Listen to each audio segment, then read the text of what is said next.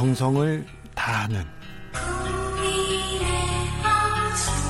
국민의 방송. KBS 주진우 라이브. 그냥 그렇다고요.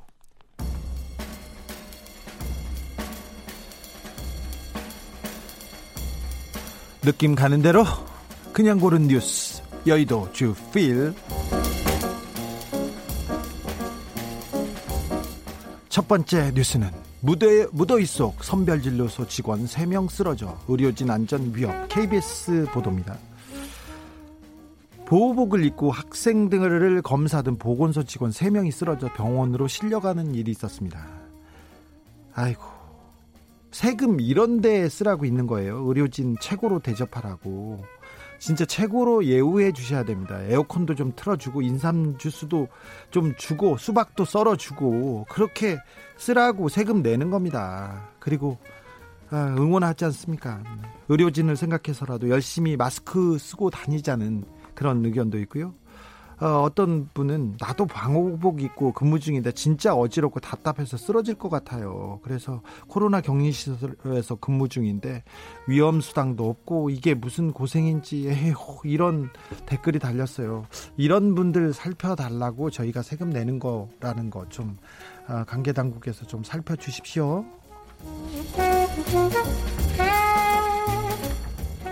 드론쇼 할 땐가 대구 의료진 격려 행사 취소 경향신문 기사입니다. 대구시에서 의료진의 노고를 격려한다면서 드론쇼를 열기로 했었나 봅니다. 그래서 어, 수고한 지역 의료진 소방관 가족 500여 명을 초청해서 이벤트를 열려고 했어요. 드론 막 띄우고 그러려고 했나 봐요. 그런데 아, 이런 데다 돈 쓰라고 준 거 아니잖아요. 아, 대구에서 이런 일이 있었습니다. 그리고 대구에서는 어, 생계가 어려워진 영세 자영업자, 일용직 노동자 등에게 지원한 긴급 생계 자금을 공무원 등이 부정으로 부정으로 발급받은 사실이 어, 밝혀지기도 했습니다. 3,928명이 공무원 3,928명 25억 원을 부정 수급했다고 합니다. 우리 세금인데 예전에 대구면 대고 안 되고면 안 되는 그런 일이 많았어요. 이명박 정부 때도 그랬어요. 제가 어, 최시중 전 방통위원장 취재하러 갔는데 거기에 대구냐고 물어보더라고요. 대구면 들어오고 대, 안, 대구가 아니면 못 들어가는 거예요. 그런데 저를 데리고 간 사람이 어머니가 대구야 이렇게 막 해가지고 오 그러면 대구에 들어오라고 하는 거예요. 그런 일들이 정말 많았습니다. 그런데 자꾸 대구면 대구면 대구 아무렇게나 되는 그런 기사가 나옵니다. 대구를 응원합니다. 그런데 이런 기사는 대구에서 안 나왔으면 좋겠어요. 그렇죠? 클럽에서 춤추고 싶다면 의자에 앉아서 추세요. 연합뉴스 TV 기사인데요. 네덜란드 한 클럽에서 사회적 거리두기를 위해서 의자에 앉아 춤을 추도록 하는 실험에 나섰다고 합니다. 클럽에 오기 위해서는 사전 예약이 필수인데 한 번에 한 30명만 입장해서 단 20분 동안만 음악을 즐길 수 있다고 합니다. 아, 네. 댓글이 하나 달렸는데 뭐야 얘네들 다들 손담비야? 이렇게 에, 이런 에, 댓글이 달렸습니다.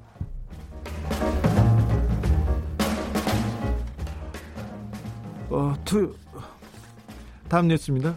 표정 표절, 재탕, 인터넷 짜집기로 수백만 원 MBC 기사인데요. 어, 그 보고서 내용 그대로인데 표지만 바꿔서 수백만 원씩 혈세를 들이는 그런 일이 있었는데 유승민 미래통합당 전 의원실에서 2016년에 낸 국제사회 대북제재 보고서가 당시 대학 교수 국, 대학 교수 조모 씨가 작성한 내용인데 그냥 베끼기만 했대요. 다른 보고서를 그래도 하더라도를 하더라고 이렇게 오타를 썼는데 오타까지 오자까지 똑같다고 이렇게 얘기했는데 조 원장은 유 전 의원의 같은 과 대학 후배이자 어, 한국개발연구원에서 함께 일했다 이런 그 보도가 나왔습니다. 조 원장이라고 이름을 안 밝혔는데요. 제가 실명 밝히려고 지금 여기서 뽑았습니다. 조동호 국가안보전략연구원장입니다. 이분이 그러니까 보고서를 쓰라고 했더니 보고서를 다른 데 거 베껴다가 그냥 어, 수백만 원, 수백만 원의 국민 세금을 가져갔다는 분인데요. 이분이 국가 정, 안보 전략 연구원장이 국가 안보, 국가 전략 굉장히 중요한 국제 기관입니다. 국정원 산하에 있는 이분이 근데 이명박 때는 그 이명박 정부의 북한 정권은 북한 정책을 굉장히 옹호했고요. 박근혜 정부 때는 박근혜 대통령 직속위원회에서 이렇게 활동한 그런 분이세요. 이분이 어, 박근혜 대통령이 개성공단을 폐쇄하자마자 조선일보에다가 사설을 씁니다. 이렇게 글을 보냈는데 특단의 조치다. 조치이다 이러면서 노무현 정부가 시작했는데 처음부터 잘못됐다 이렇게 하면서 개성공단 임금으로 핵개발했다 핵개발로 전용된 것으로 보인다 이런 식으로 이렇게 보도했어요 근데 이런 분이 이런 분이 어, 지금 그 문재인 정부에서 국정원에서 가장 요직에 앉아 있습니다 이분은 잘 못 맞춰요 기본적으로 2019년에 김정은 서울 답방한다 이렇게 얘기하는데 참 잘 못 맞춥니다. 그런데 조선일보에는 그렇게 글을 쓰는데 이분 연구비로 이렇게 가져갔네요. 어, 조선일보에서 이분이 조동호 원장께서 이렇게 취임하자마자 기사를 썼는데요. 아, 이분 이화여대 교수로 어, 서훈 원장하고 함께 재직했고 특별히 가까운 사이다 이렇게 냈는데요. 그냥 그렇다고요. 네. 아, 손담비에 미쳤어 잠깐 들으면서 클럽 분위기 갈 필요 없어. 조금 음악 듣고 크게 듣고 그러면 돼. 꼭 클럽 가려고 하냐고. 네. 잠깐만 느껴보고 오자고요. 아, 노래 들으니까 좋긴 하네요.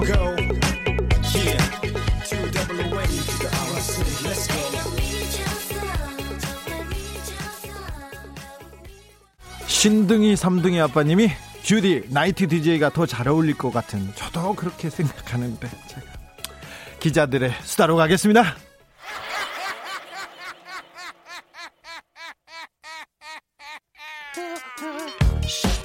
발로 뛰는 기자, 탐구하는 기자, 세상의 질문을 마구 던지는 기자, 기자가 본 오늘의 세상, 기자들의 수다. 라이브 기자실을 찾은 오늘의 기자는 KBS 김기아 기자입니다. 안녕하세요. 안녕하세요. 네, 묻힌 뉴스 네. 가보겠습니다. 네, 오늘은 특별히 호국 보훈의 달을 맞아서 예. 이 과거사 특집으로 마련을 했습니다. 과거사, 과거, 예. 역사 알아야죠. 알아야 됩니다. 네. 왜냐하면 지금 그 과거 때문에 지금 우리 현재가 좀 꼬여 있는 경우도 있고 네. 영향받는 게 많기 때문에 그런데 지난 6월 6일이 현충일이었죠. 그렇습니다. 다들 이제 6월 6일 하면 현충일로만 알고 계신 분이 많은데 네. 이날이 어, 반민특위, 그러니까 경찰의 습격을 받은 날입니다.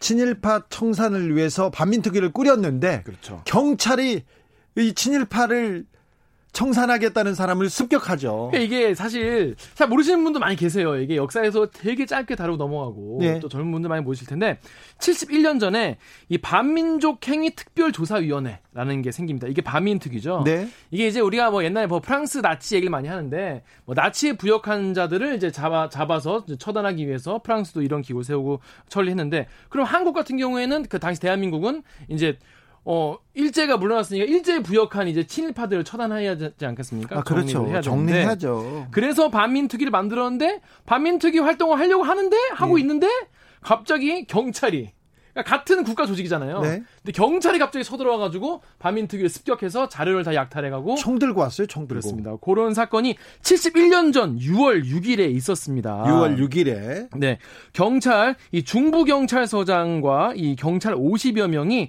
어, 권총을 들고 어, 반민특위 사무실을 포위했는데요. 그래서 중부 경찰서로 반민특위 일하는 분들은 다 잡아갑니다. 공무원들을 잡아갔어요. 아 공무원들이라고 하는 국가기관에서 설치한 그렇죠. 국가에서 그러니까 설치한 기관을 이게 이제 잘 이해 못하시는 분도 계실 것 같아서 비유를 해드리면 우리로 치면 뭐 공수처 네. 같이 뭔가 특별히 하나 이게 기구를 설치해가지고 뭘 네. 이제 조사를 해보자 이런 거였는데 갑자기 경찰이 와가지고 여기 습격한 거예요. 그렇죠. 말이 안 되잖아요. 네. 그리고 그래서 당시에 연행된 사람이 35명이었습니다. 예. 특위위원과 직원 9명, 또 반민특위를 경호하던 특경대원, 그러니까 거기도 이제 경호하던 이제 무장을 한 사람들이 있지 않습니까? 네. 24명, 그리고 민간인 2명을 잡아갔습니다. 아, 정말 국치일이라고 부르는 사람도 있어요 그날을 그렇습니다. 그래서 이 사건이 있고 딱 20일 후에 어, 김구 선생님이 암살되시죠. 예. 그리고 어, 친일파 처단을 위한 반민특위의 조사 기능 자체가 출범한 지 8달 만에 마비가 돼버립니다. 멈췄습니다 그때. 네. 그래서 이제 지난 4일에 국회에서 어, 김원웅 광복회장이 어, 기자회견을 열고 1949년 6월 6일 이날은 친일 경찰이 반민특위를 습격한 폭란의 날이다. 이날부터 우리나라는 친일파에 친일파에 의한 친일파를 위한 나라가 됐다. 이렇게 얘기를 했어요. 왜 국가가 세운 위원회를 경찰이 습격해야만 했습니까? 너무 어이가 없지 않습니까? 예? 당시에 반민특위가요. 친일 재벌 박흥식을 시작으로 최린, 이종형, 이승우, 박종양, 어, 박, 김현수, 문명기, 최남선, 이광수, 배정자 등 등 이 친일 반민족 행위자들을 줄줄이 체포했는데 네. 여기에 경찰이 포함된 거예요. 노덕술, 최운하, 예. 두 명. 예. 경찰 간부가 포함이 돼가지고 당시 이제 경찰들은 아니 우리 어 경찰을 잡아가다니라고 이제 화가 난 겁니다. 예. 그래가지고 반민특위를 해체할 음모를 꾸미는데 예. 여기에 대통령 당시 이승만 대통령이 노독술이 체포가 되니까 예. 당시 반민특위 위원장이었던 김상덕을 찾아가서 석방해 달라고 이렇게 요구를 합니다. 예. 대통령이. 하지만 거부하죠. 결국 최훈아가 구속되니까 서울시 경찰들이 150여 명이 집단으로 사표를 내고 이 반민특위를 해산하기 위한 작전을 기획합니다. 네. 결국 이승만 대통령이 사전에 양해를 해주고 방조를 한 상태에서 습격 사건이 6월 6일에 어, 실행이 되는 겁니다. 그래서 우리 역사의 친일파 청사는 거기에서 벽에 물거품이 된 거예요. 결국 그때 조사 대상자가 7천여 명이었는데 결국 재판까지 간 사람은 30몇 명밖에 안 돼가지고 친일파 청산이 제대로 안 된 겁니다. 처벌받은 사람은 없고요. 네. 그리고 친일파 손자들은 그 부를 계속 세습해서 잘 삽니다. 그렇습니다. 아, 정말 큰 사학들 그리고 지주들 여러 사람들이 친일파의 자손으로 진짜 떵떵거리면서 삽니다. 기업들도 마찬가지고요. 우리가 뭐, 뭐 8.15나 뭐 이런 6월 6일 같은 데 보도 보면 이런 뉴스 나오잖아요. 뭐 도, 독립군의 후손들, 뭐, 뭐 그런 민족 그런 거, 독립군의 그 유공자 네. 후손분들은 굉장히 지금 가난하게 네. 힘들게 사시는 경우가 많다는 보도가들 나오는데 네, 몇년 전에 저도 그 기획 기사 썼는데요. 친일파 할아버지 감사합니다. 독립군 할아버지 배가 고파요였어요. 이게 현실입니다. 그렇습니다. 아, 그리고 지금도 큰 기업을 운영하고 있는 친일파 후손들 많거든요. 친일파 후손들한테 가서 일해야 되는 아, 그 독립군 후손 그리고 다른 사람들 생각해 보면 아, 이 역사가 정말 네. 언론이 해야 할 일이 아직도 엄청 많이 남아 있습니다. 다음 묻힌 뉴스로 가죠. 앞에 뉴스가 이 해방 직후지 않습니까? 예. 이번 뉴스는 이 전두환 정부 때 이야기입니다. 과거사 특집이네 오늘. 예, 하나씩 하나씩 봐보겠습니다. 가보죠. 예, 영화 1987 보신 분들 많이 예. 계시죠? 역시 방쟁 나오죠. 예, 나오죠. 근데 그 당시에 신문사에서 보도지침이라는 게 있는데, 야 대학생이 죽었는데 보도지침이 대수야! 막 이러면서 사회부장으로 보이는 분이 막 승질 내면서 당장 취재오라고 이렇게 지시를 하잖아요. 네. 보면 되게 속이 후련한 장면인데 네. 사실은 뭐 그렇지는 않았어요. 현실은 그렇지 않았습니다. 그렇지 않았지만 네. 영화는 네. 판타지였으니까 네. 아무튼 그런데 그 보도 지침이 대체 뭐냐? 네. 요거가 이 보도 지침, 그러니까 국가가 당시에 언론사에게 이러 이렇게 보도하라고 내린 지침을 보도 지침이라 부르는데 네. 이거의 원본이 이번에 처음으로 공개가 됐습니다. 네.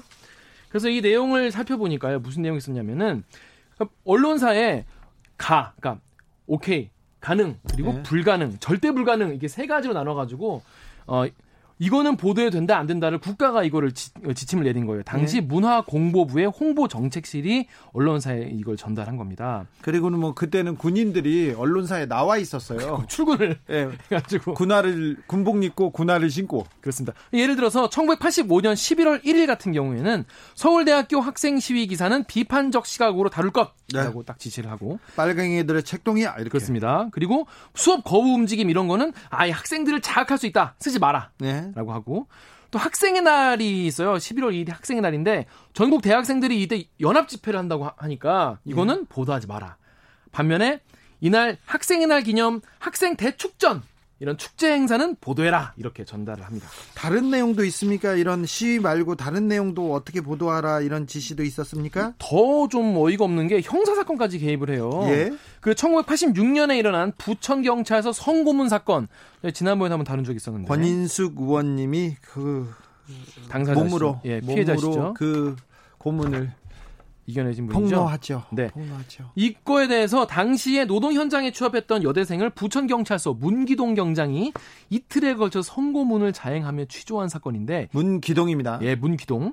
근데 이 검 뭐라고 이제 지침을 내렸냐면 검찰이 발표한 결과 내용만 보도해라. 네. 성추행이라고 하지 말고 성모욕 행위라고 해라. 예. 그리고 발표 외에 그러니까 검찰 발표 외에 취재해서 보도하는 것은 불가하다라고 네. 세부 지침을 내리고요.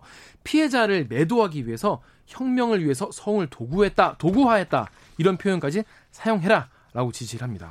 성, 어, 성을 혁명을 위해서 도구. 성을 도구화했다. 이 혁명을 위해서 성을 도구화했다가 주요 신문의 가장 큰 머리 기사로 쫙 깔리죠. 습니다 네. 알고 보니 국가가 그렇게 하라고 해서 언론인들이 그렇게 다 썼던 거죠. 네.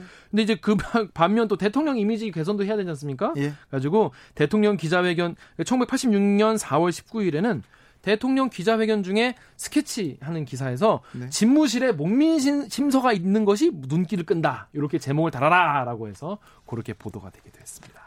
네. 근데 뭐 이런 그 디테일합니다. 그, 예, 어디에서 지시하고 언론에서 받아 쓰는 거는 그때나 지금이나 조금 달라졌어요. 달라졌겠죠. 네.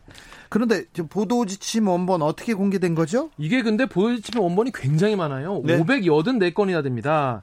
이게 1985년 10월 19일부터 1986년 8월 8일까지 음. 어, 전화 그각 아, 언론사의 전화로 전달된 건데요. 당시 한국일보의 김주원 기자가 요거를 편집국에서 빼내와 가지고 86년에 당시에 말지라는 네. 그, 그 언론 있지 않습니까? 그때 보도가 됐다가 이번에 원본이 다 통째로 공개가 된 겁니다. 김주원 선배님께서 그 보도했다가 보도 지침을 보도했다가 굉장히 큰 고초를 당하셨어요. 근데 계속 그 이 보도 지침에 대한 내용을 계속 그 얘기하고 다녀서 우리 언론이 약간은 자각했습니다. 네. 많이 자각한 건 아니고요. 더 자각해야죠. 예, 예.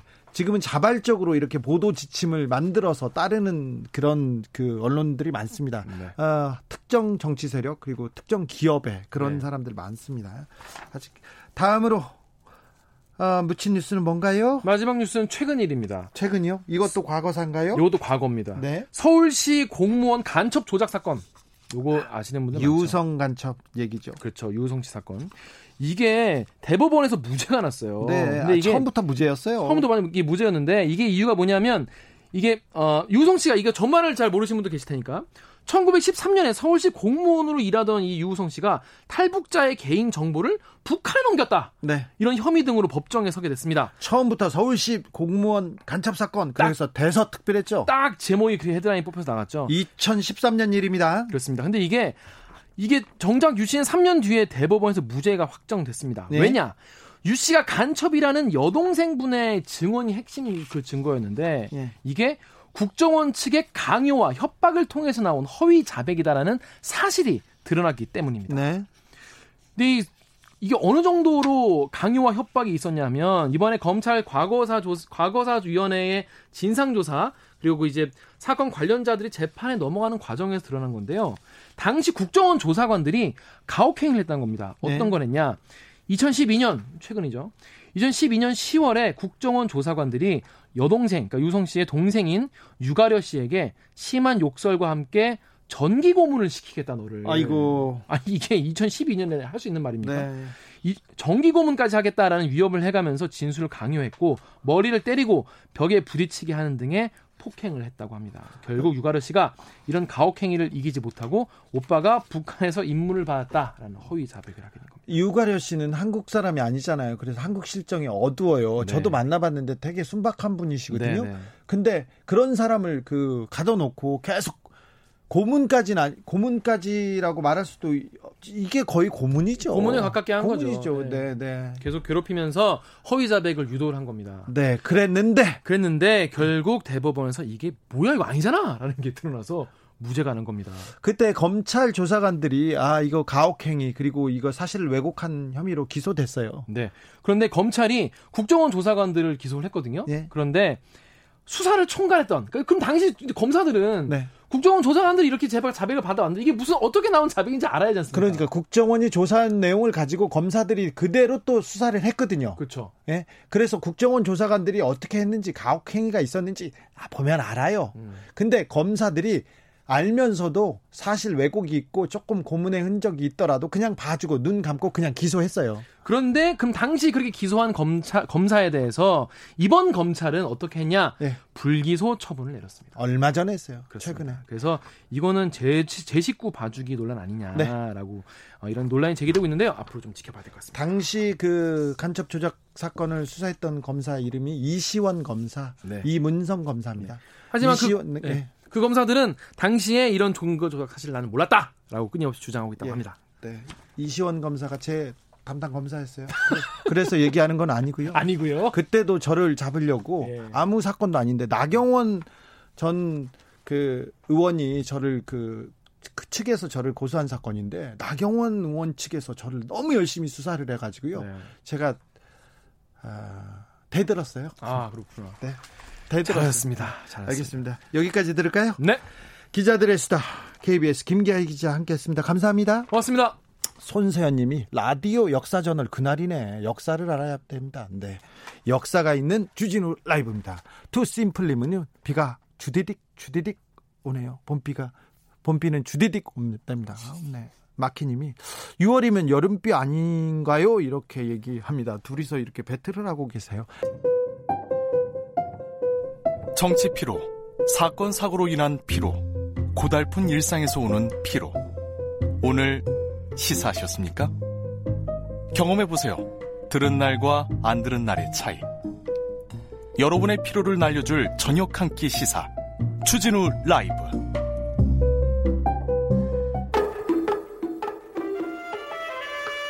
아무리 꼭꼭 숨어도 다 찾아냅니다. 숨은 법인 콕 집어서 잡아냅니다. 대한민국 경찰의 수사 뒷이야기. 내일은 수사반장.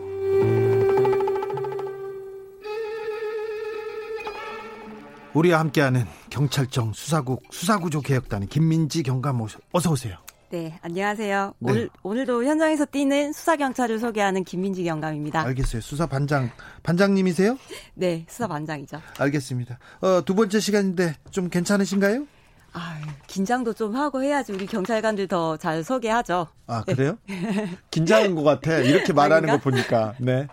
오늘이 60 민주항쟁 33주년입니다. 어제 민감용 네. 경찰청장이 이한열 열사의 어, 어머님을 찾아가서 가족들한테 그 사과했어요.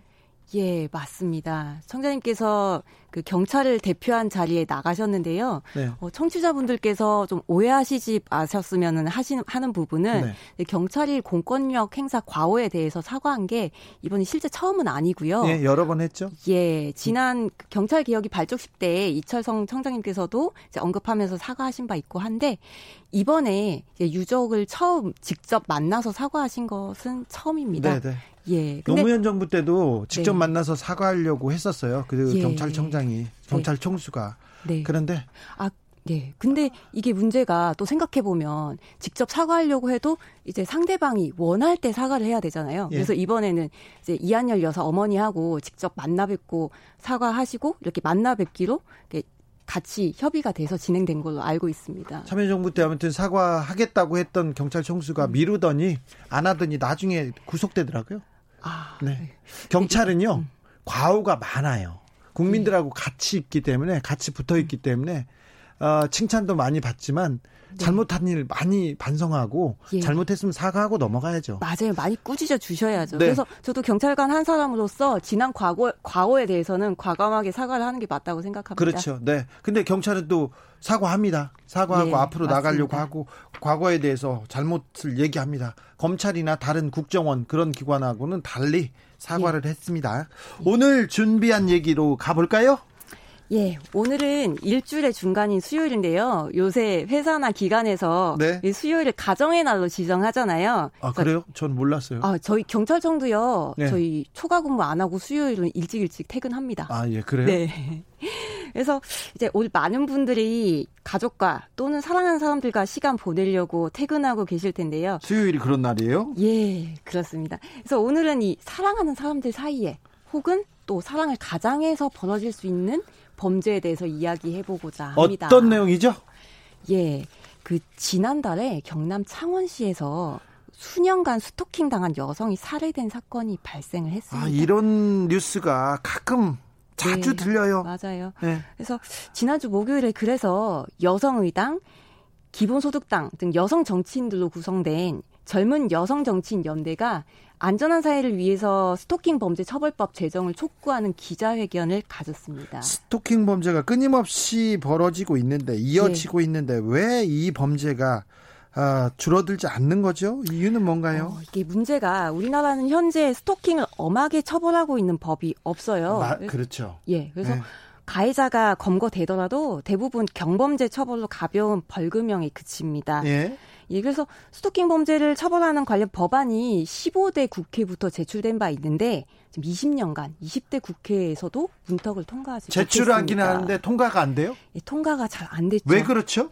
이게 정의하기도 어렵고요. 예. 스토킹이라는 게 뭐 어느 정도로 해야지 스토킹이 정의될지도 어렵고 또 그 문제가 스토킹 자체가 또 중요한 게 아니고 그 다음 단계가 또 중요해요. 가장 큰 문제가 스토킹이 다른 범죄의 씨앗이 되거든요. 아, 그렇죠. 맞아요. 네. 그거 그게 아, 그게 그게 문제예요. 예. 스토킹에서 시작됐다가 나중에 폭력, 살인 네. 이렇게 이어지기도 합니다. 그렇죠. 어, 스토킹 사례들이 너무 많아요. 예.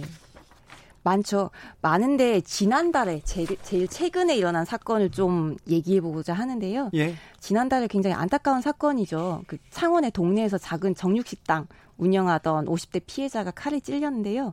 살해 현장을 창문을 목격한 주민이 신고를 해서 병원으로 이송이 됐지만 사망한 사건이에요. 아이고. 예. 어떤 일이 있었어요? 그 신고 목격자가 신고한 직후에 경찰서에 전화가 걸려와요. 예. 한 남자가 내가 사람을 죽였다. 라고 말해요. 어이구. 그래서 그 가해자가 인근에서 체포가 됐는데 같은 동네 40대 남성이었어요. 무슨 일이 있었던 거죠? 예, 경찰 조사에서 밝힌 살해 동기가 피해자가 식당에서 고기도 안 구워주고 서비스가 엉망이라서 홧김에 살해했다. 근데 아, 좀 이상하잖아요. 예, 이상하네. 그냥 식당에서 예. 고기 안 구워준다고 가서 찔렀다. 이건 좀 무슨 또 사... 욱할 욱한 경우가 있을 수 있는데 이 경우는 네. 아침에 살해됐어요. 아침에요? 예, 식당 문 열기 전에 살해됐고 식당에서 살해된 게 아니고 피해자 집 앞에서 살해가 됐습니다. 네. 이상하잖아요. 예, 예. 심상치 않네요. 네, 그래서 피해자 휴대 휴대전화에 그 흔적들이 남아 있었는데 예. 거의 뭐 10분이 멀다고 계속 전화가 걸려온 게 흔적이 남아 있었는데 대부분 같은 번호였던 거예요. 아, 아는 사람이네요. 어, 아니죠. 이제 전화번호를 알 수는 있지만 같은 번호가 계속 이렇게 한 3개월 동안 100여 통이 걸려왔는데 아는 사람이 아니고 10여 년 동안 단골 손님이었던 거예요. 아, 스토커였네. 음, 말하자면 그렇죠. 그렇죠. 휴대전화에 보니까 이제 문자가 이게 연인 관계였던 것처럼 피해자한테 지속적으로 문자를 보내는데 이분은 계속 보내고 음, 피해자는 계속 삭제하고 스팸 등록까지 합니다. 네, 그 피해자는 그 받아주지 않고요. 예. 그래서 나중에는 주변 상인들 얘기를 들어보면 가해자가 거의 10년간 피해자 식당에 꼭 피해자 식당에서 밥 안 사 먹어도 날마다 찾아간다는 거예요. 네. 찾아가고 이제 그 사건 직전 몇 개월 동안은 이제 피해자가 하소연도 했대요. 퇴근하는데 가해자가 막 저기 지키고 있어가지고 무서워서 돌아갔다. 아니면은 네. 문자 보내가지고 힘들어 죽겠다. 뭐 이런 얘기를 했대요. 네. 했는데 그 하소연을 경찰한테 안 했습니까? 가족한테 안 했습니까? 가족 가족이 나중에 예. 이제 얘기를 하기를 너무 안타깝다. 예. 엄마 그리고 아내가 이제 가족들이 걱정을 할까 봐서겠죠. 추정컨대 얘기 를 잘 안 했다고 합니다. 아니 이 정도면 음. 저그 피해자는 두려웠을 거예요. 그렇죠. 무슨 일? 아우 저 사람 무서워 싫어요 이렇게 했는데 맞아요. 말은 못 하고 그리고 주변 사람들은 아이고 그그 그 김 씨가 음. 그 좋아하는가 비네 그렇게 어, 사랑이야 이렇게 그렇죠? 얘기, 해서 그냥 음. 방조했을 가능성이 커요. 그럴 수도 있고요. 그 피해자가 가해자보다 열 몇 살이나 연상입니다. 예? 그러다 보니까 이제 어, 엄마 같은 마음에 그러나 보다 했을 수도 있고요. 네. 이제 어, 이를테면 조금 좀 대수롭지 않게 생각했을 수 있습니다. 그럴 수도 있고요. 또 이분이 고민하다가 아, 너저 네. 저, 저 친구가 어, 큰 일을 저지를 수도 있어. 분명히 낌새를 쳤을 거예요. 그런데 경찰에 신고하면요. 아직 범죄가 일어나지 않았기 때문에 그걸 네. 또 처벌하기가 어렵잖아. 맞습니다. 그게 또 무슨 문제가 있냐면 예. 경찰이 법을 집행하는 기관이잖아요. 네. 이게 법을 집행하는 기관이 법이 없는데 이제 감시하고 수사를 하면 인권 침해나 더 큰 문제가 생겨요. 그렇기 때문에 막 나서기도 어렵고. 음, 예, 그래서 결국은 법안이 마련되어야 하는 게 맞습니다. 아, 법으로 다스려야죠. 그래서 음. 이런 큰 범죄가 일어나기 전에 스토킹이 예. 있으면 막도록 해야죠. 다른 나라는 어, 외국에서는 스토킹 범죄 조금 더 세밀하게 관리하고 처벌하죠?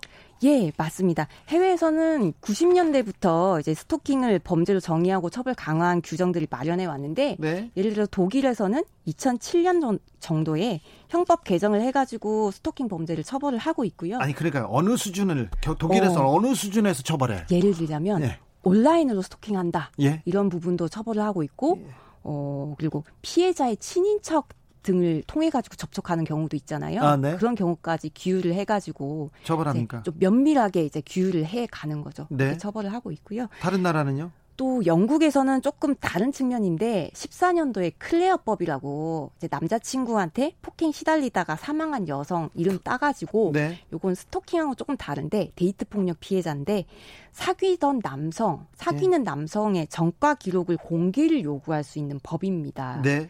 예, 영국에서는 이 법 통과되고 나서 많은 여성들이 이제 데이트 폭력에서 구제되었다고 해요. 이거 좀 필요한 것 같아요. 동종 전과가 있거나 이런 네. 스토킹을 했던 그 전과는 좀 알려주는 게 알려주는 게 맞는 것 같습니다. 이거 필요한 것 같아요. 비판은 있을 수 있죠. 좀 인권이 침해될 수도 있고요. 그래도 네. 어, 저는 고려해야 된다고 생각합니다. 근데 어, 스토킹 범죄도 있고 데이트 폭력, 데이트 폭력 문제도 심각하죠?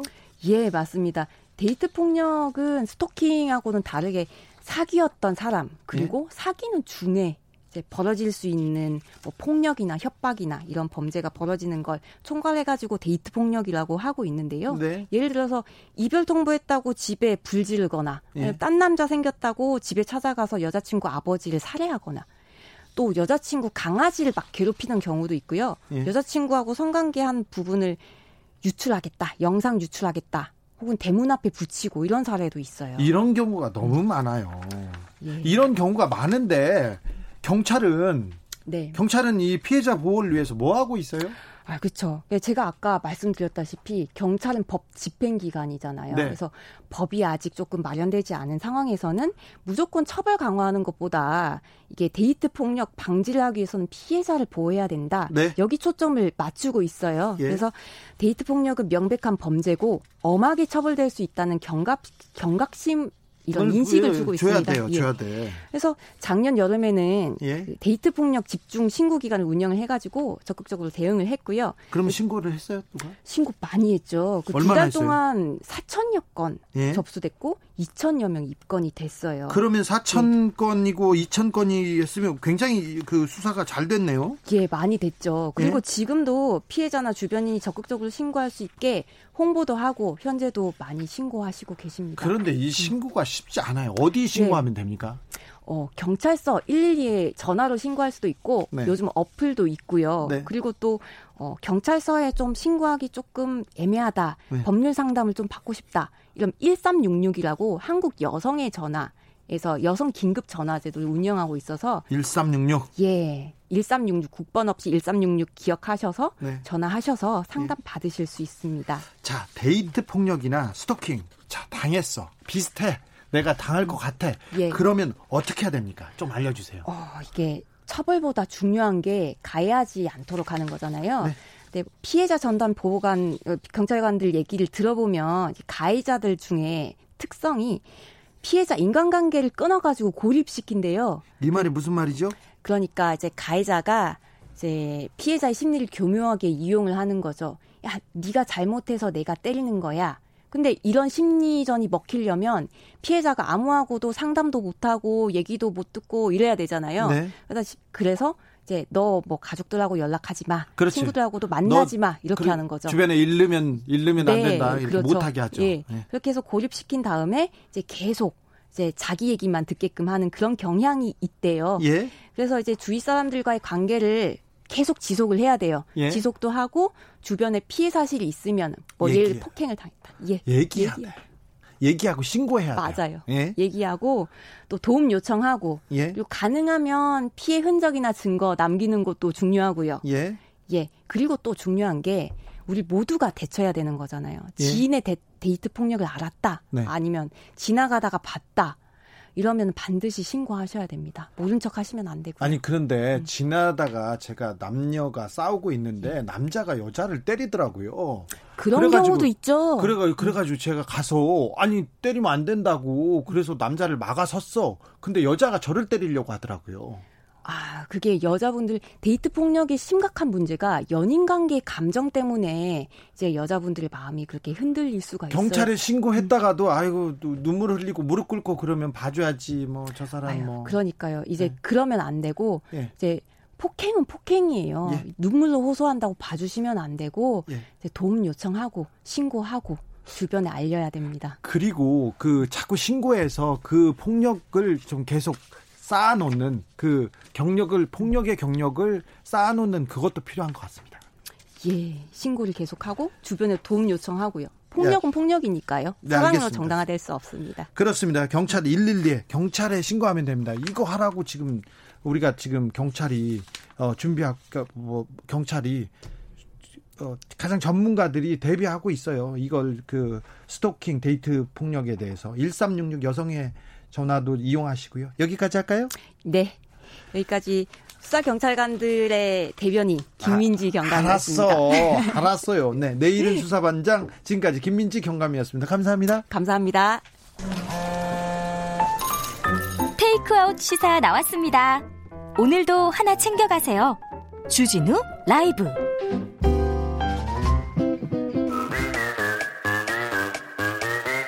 모두 정숙해 주십시오. 재판 5분 전입니다. 재판부 입장하고 변호사들 들어왔습니다. 그럼 사건 번호 0610 오늘의 재판 시작하겠습니다. 양지열 변호사 출석했습니까? 네, 양지열 출석했습니다. 박지훈 변호사 출석했나요? 네, 출석했습니다. 네, 잘 계셨습니까? 네, 뭐 별로 잘 못 있었던 것 그렇지. 같은데요. 네. 잘 있을 수가. 뭐 이런 일을 앞두고 이런 일을 맞이했는데 어떻게 잘 있겠습니까? 근데 어떻게 박지훈 변호사만 잘 있어? 나는 잘 못 있었는데. 아무렇지도 않은가 봐요. 네. 뭐 그게 뭐. 자, 네. 삼성 이재용 부회장 구속영장 기각됐습니다. 두 분이 예상한 대로 우리 셋이 예상한 대로. 네, 그대로 됐습니다. 어, 사실 저는 지난주에는 약간 입장을 바꿔서 영장 나올 수도 있다라고 말씀을 드렸었잖아요. 증거들이 너무 많고. 네, 입증이 됐는데 네. 소명이 많이 됐다라고 했는데 좀 뒤통수 맞은 기분이에요. 네. 그러니까 기본적 사실관계가 소명됐다라는 말이 예. 사실 보통은 다들 그냥 넘어가고 있고 일부 언론에서는 이걸 그냥 뭐 혐의가 소명됐다 이렇게 받아들이는데 영장에서 기본적 사실관계란 말 안 나와요. 이 말 안 써요. 그렇죠? 예, 이거는 뭐냐면 범죄 혐의라고 하면 혐의 사실 그러면 뭔가 거기에 가치 판단이 들어간 겁니다. 그러니까 어떤 일이 있었는데 그게 나쁜 일, 그러니까 검찰이 주장하는 범죄에 가깝다라는 것이 소명됐다라는 건데 네. 그냥 기본적 사실관계는요. 그때 무슨 일이 있었는지는 내가 알겠다. 예. 근데 그게 범죄인지 아닌지는 모르겠다는 거예요. 네. 그래서 근데 이게 이만큼의 어떤 증거들로 있었고 그때 무슨 일이 있었는지를 입증 소명이 됐다. 예. 그러니까 그러니까 주가를 인위적으로 올리려는 작업도 했었고 그다음에 장부도 인위적으로 기재를 했다 어느 정도. 예. 근데 그게 뭔지 잘 모르겠으니까 재판을 가서 받아봐라. 약간 저는 비겁하게 느껴져요. 저는 지금 여기서 좀 저도 똑같이 생각했습니다. 사실은 기본적 사실관계가 소명됐으면 이 범죄는 상당히 중한 범죄예요. 자본시장법 위반입니다. 네. 시세 조정 뭐 이런 범죄거든요. 네. 범죄가 중하면 구속입니다. 증거 인멸도 중요하지만 구속이 되는 이유 중에 하나가 실형이 선고될 가능성이 높다면 구속을 시키는 거거든요. 네. 그래서 사안의 중대성이라 표현하는데 사실관계가 소명됐으면 중한 범죄인데 구속으로 가야 되는데 그냥 기본적 사실관계만 소명이 됐다 그러고 변호인 입장에서 이렇게 또 얘기하거든요. 합병 부분에 대해서 그런 부분이 소명된 거지 구체적으로 범죄 사실 소명된 게 아니라고 하는데 저는 오히려 이 언론에 보도된 것처럼 검찰은 무슨 뭐 명분 얻었고 이, 이재용은 실리를 딱 하는데 저는 그게 아니고 이 저는 양지열 변호사랑 생각이 똑같거든요. 삼성, 삼성 측이 이긴 삼성, 거예요. 그냥? 삼성이 압도적으로 네, 이겼다고 저는 보는 게 맞는 삼성, 게 아닌가 삼성이 이긴 거예요, 생각이 이건. 듭니다. 이겼죠. 네. 아니 근데 소명 안 된 거예요. 이거는 소명되면 영장이 나와야 돼요. 아니 소명됐다고 했잖아요. 근데 기본적으로 그냥 아니 가 뭐냐면 스토리만 소명이 됐다는 그렇죠. 겁니다. 스토리가 뭐냐면 그런 겁니다. 제가 여기서 그냥 그렇습니다. 아무 이유 없이 박준 변호사를 때리면 음. 그건 폭행이죠. 근데 그럴 리는 없겠지만 제가 올림픽 나가서 누군가를 때려 눕히면 메달 받잖아요. 네. 그건 같은 때린 거는 기본적 사실관계 같지만 두 개가 성격이 완전히 다른 거잖아요. 그렇죠. 그렇죠. 예, 그러니까 근데 이거를 법원의 판사가 나는 이게 뭐가 잘 된 건지 나쁜 건지 모르겠다라고 해버리는 거는 그리고 이게 합병이잖아요. 네. 근데 왜 저는 좀 이 비겁하다는 표현까지 썼냐면 왜 합병을 했을까요? 그러니까 대법원에서 경영권 승계가 당시에 삼성의 현안이라고 했는데 그거를 이뤄준 거 아니에요. 그렇죠. 근데 이게 가치 판단이 안 들어간다. 이게 잘 된 건지 나쁜 건지 모르겠다. 이거는 좀 이상하잖아요. 또 한 발짝 나가서 저는 또 한편으로는 검찰 수사 심의위원회에 이 넣었던 거 삼성 측에서 이재용 부회장 측에서 네. 그게 컸던 것 같아요. 그러니까 순리적으로는 영장 청구가 하는 게 맞는데 반발짝 아니면 저는 한 발짝 이상 빨리 영장을 넣다 보니까 준비가 조금 덜 됐지 않을까 예상을 좀 해봅니다. 아니에요, 준비는, 준비는 다 아니, 그 준비라는 거는 글쎄요 뭐 20만 쪽이 되고 얼마 많다고 하는데 되게 좀 상세하게 그 어차피 영장도 8시간 이상 동안 프리젠테이션 하는 거거든요. 검찰 입장에서는 그런 부분을 좀 못했다. 판사를 설득시키지 아, 못했다. 저는 이게 어떻게 들리냐면요. 8시간 반이었습니다. 네. 또 기록을 경신을 했는데 어 제가 조금 전에 말씀드린 상황 있잖아요. 그때 합병을 왜 하고 분식회계를 왜 했느냐의 전제 조건인 경영권 승계 그 두 개를 검찰에서는 어찌 보면 당연한 전제로 삼았던 것 같아요. 아니 대법원에서 판결이 났고 당연히 그렇게 전제로 네. 삼을 수밖에 없죠. 아니, 근데 그 부분을 그 삼성에서는 계속 주장을 했잖아요. 이게 정당한 경영상의 주가 방어를 위하여서 한 행동이다. 근데 그 시점이 그 왜 그 시점이 하며 음. 또 검찰 회계 준칙에 따라서 했다 그랬어요. 그렇죠. 검찰도 뭐라고 했냐면 2012년부터 음. 이 이른바 프로젝트 G 가버넌스라는 게 있었고 음. 그러면 그 프로젝트 G라고 하는 것 자체가 그 마치 합병 과정과 거의 유사하게 에버랜드를 중심으로 회사를 개편하는 건데 그렇게 해서 얻은 이익이 누가 있느냐? 이재용 부회장이란 말이에요. 오직 이재용 부회장만 이익을 보고 그러니까 삼성은 그, 손해를 보죠. 그 배경을 싹 무시하고 딱 합병이 이루어진 걸 알겠는데 좋은지 나쁜지 나는 모르겠다라는 판단은 조금 네, 그래요. 1929님이 불구속 재판이 원칙이고 구속 사유, 도주 우려, 증거 인멸 우려가 있어야 구속 되는 거 아닌가요? 이런 질문을 아까 그건 맞아요. 그건 맞는데요. 왜 여기에서만 그거는 그거는 그거는 일반적인 원칙이고요. 솔직히 말씀드리면 영장에 들어가는 사건의 90%는 구속이 됩니다. 그러니까 우리 법조인들이나 법조에 종사하는 분들은 구속이 원칙으로 봅니다, 사실. 아니, 그러니까 이 얘기도 조심해서 들으셔야 아, 조심해, 조심히 얘기해야 되는데. 그러니까 아니, 무슨 얘기냐면, 예. 박 변호사 얘기는 뭐냐면요. 영장을 치는 청구를 하는 사안들은 요즘 어지간한 사안은 검찰도 아무거나 영장 청구 안, 안 치죠. 그러니까 도주인멸, 증거인멸 우려가 있다라고 보이는 부분들에 대해서 영장을 주로 청구를 하기 때문에 거의 90%가 발부가 된다는 얘기입니다. 옛날처럼 다 청구하는 건 아니에요. 네, 저기 이재용 부회장 경우는 도주는 모르겠지만 증거인멸 지금껏 부인하고 있고 주변 관계자들이 또 실형 받았어요. 일본은. 네. 네. 그거 뭐 묻어가지고 묻어가지고 실형 받았는데 본인은 지금 영장도 안 나오고 미란다 원칙 하지 않습니까? 미란다가 음. 강간범이고 납치범이에요. 음, 나쁜 놈입니다. 네, 그, 어, 그 어린 소녀를 납치해서 강간을 한 범죄자인데, 근데 정말 그 낮은 낮은 사람이죠. 그냥 그렇죠. 그 불량배예요, 그냥. 네, 불량배인데 불량배를 위해서 미란다 원칙이 생겼어요. 그러니까 법이 법이 약자를 보호하는 장치인 거죠 원래는 그래야 되는데 음. 불구속 재판 원칙도 약자들을 위해서 서민을 위해서 이렇게 발동을 해야 되는데 이명박 대통령 양승태 대법원장 이재용 부회장한테만 그러니까요. 왜 법이 이렇게 따뜻하고 관대할까요? 언론 얘기도 좀 하고 싶어요. 언론 얘기해야죠. 예. 그렇게 좋은 기사들이 또 많이 나더라고요. 영장 네. 심사 전에. 뭐 이렇습니까? 아니 그니 언론에 뭐, 무슨 얘기를 하고 싶은 거예요? 언론에서 어떻게 하냐면요. 언론에서 삼성 측 네. 관련 게 삼성 측 입장을 대변하는 기사를 딱 많이 써요. 그리고 네. 좀 구속을 구속이 검찰이 무리다 이렇게 해가지고 기사를 막 씁니다. 막 쓰, 거의 대부분 그런 기사를 쓰고 그걸 가지고 빅데이터로 만들어요. 네. 그래놓고 어우 삼성 이재용 부회장 구속에 부정적인 영향, 여론, 여론 이렇게 음. 하면서 또 그걸로 기사를 씁니다. 빅데이터를 본인들이 써놓고 그걸 빅데이터 해가지고 다시 기사를 쓰고 사실은 보수 신문은 정말 비슷한 기사 일색이었고요. 네. 그냥 일반적인 보수 신문 아닌 신문들도 비슷한 뉘앙스를 많이 썼습니다. 근데 아, 삼성 위기 뭐 이런 얘기들 네. 말씀하신 것 같은데 네. 그리고 이제 삼성이 사실 이제 5, 6, 7, 3일 연속으로 일종의 호소문도 내놨었잖아요. 호소문을 쓰면은 그걸 기사에 다 받았어요. 똑같이 쓰고 그걸 빅데이터로 돌립니다. 근데 여기서 이재용 부회장이 받고 있는 혐의는 삼성에게도 손해를 끼쳤다는 내용이거든요, 사실은. 국정농단도 음. 80억 넘는 돈을 본인의 사재로 뇌물을 준 게 아니라 삼성 돈을 삼성 빼서 돈을 뇌물을 줬다기 여기서 때문에 횡령이고 피해자는 삼성입니다. 네, 그리고 음. 이 지금 합병 과정에서 손해를 끼치는 것도 물산 주식의 가치를 재평가했으면 삼성물산의 당시 주인은 주주예요. 네. 이재용 부회장이 주주죠. 아니라 네. 그 주주들은 지금도 그때 손해 본 걸 가지고 합병 무효 소송까지 했고 민사에서 패소했어요. 패소를 했지만 그렇게 이제 손해를 봤다고 주장하고 있는데 삼성이 위기라는 얘기를 하고 있고 사실 뭐 이 1년 동안 실형 중에 복역 중일 때 삼성 흔들리지 않았어요. 네. 그리고 지난번 사과할 때 이 저 준법감시위원회에서 요구해서 사과할 때 이거 이재용 부회장 스스로 약속했던 게 전문 경영인에게 맡겨야겠다. 내가 이제는 할 수 없는 상황이다라고 얘기를 했거든요. 그리고 또 불구속 재판에서 한 하나 더 이렇게 짚어봐야 될 게 다른 사람들이 공직자나 회사 다니는 사람이 기소되잖아요. 불구속 재판을 받잖아요.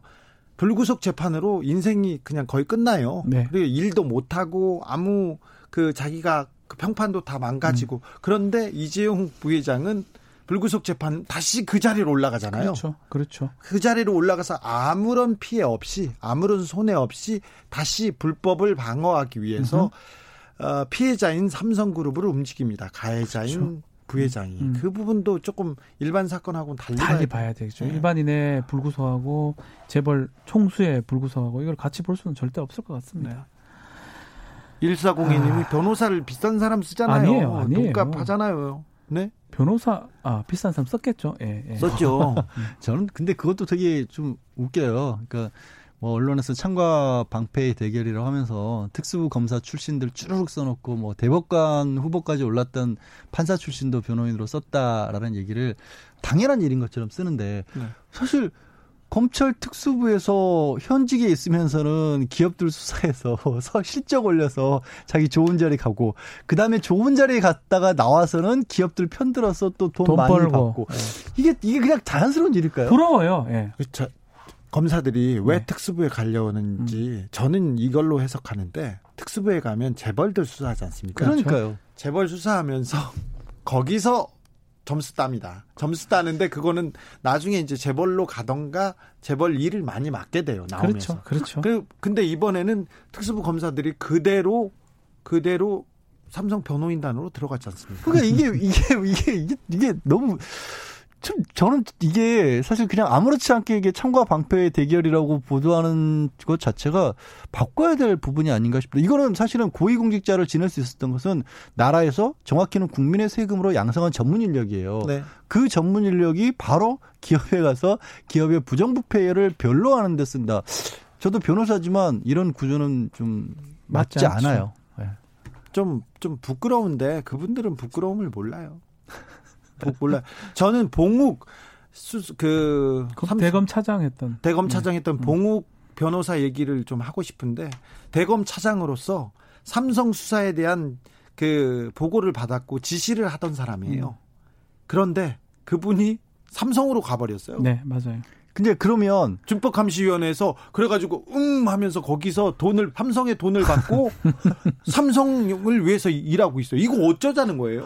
그 사실은 만약에 민간 기업이었다면 이쪽 뭐 A라는 그룹에서 임원을 지냈고 B사하고 경쟁사인데 사실 경쟁 구도잖아요. 그렇죠. 경쟁사인데 이 A사에 있으면서 가진 모든 정보를 가지고 B사로 딱 가버리면 A사에서 가만히 있을까요? 원래라면 민간 기업에서는 어, 업무 방해고 이건 정보 유출이고 음. 난리가 납니다. 근데 그거 국가에서 국가의 힘으로 이렇게는 정보들을 다 본인이 다 가져가서 본인의 사익을 위해서 쓰는 게 자연스러운 일로 받아들이는 지금 상황 정말 이상해요. 그러니까 일반 변호사들 정관예우 그런 거 생각할 거 없어요. 왜? 그게 이게 제대로 된 정관예우. 이게 정관예우잖아요. 이런 거를 통제를 해야 되지.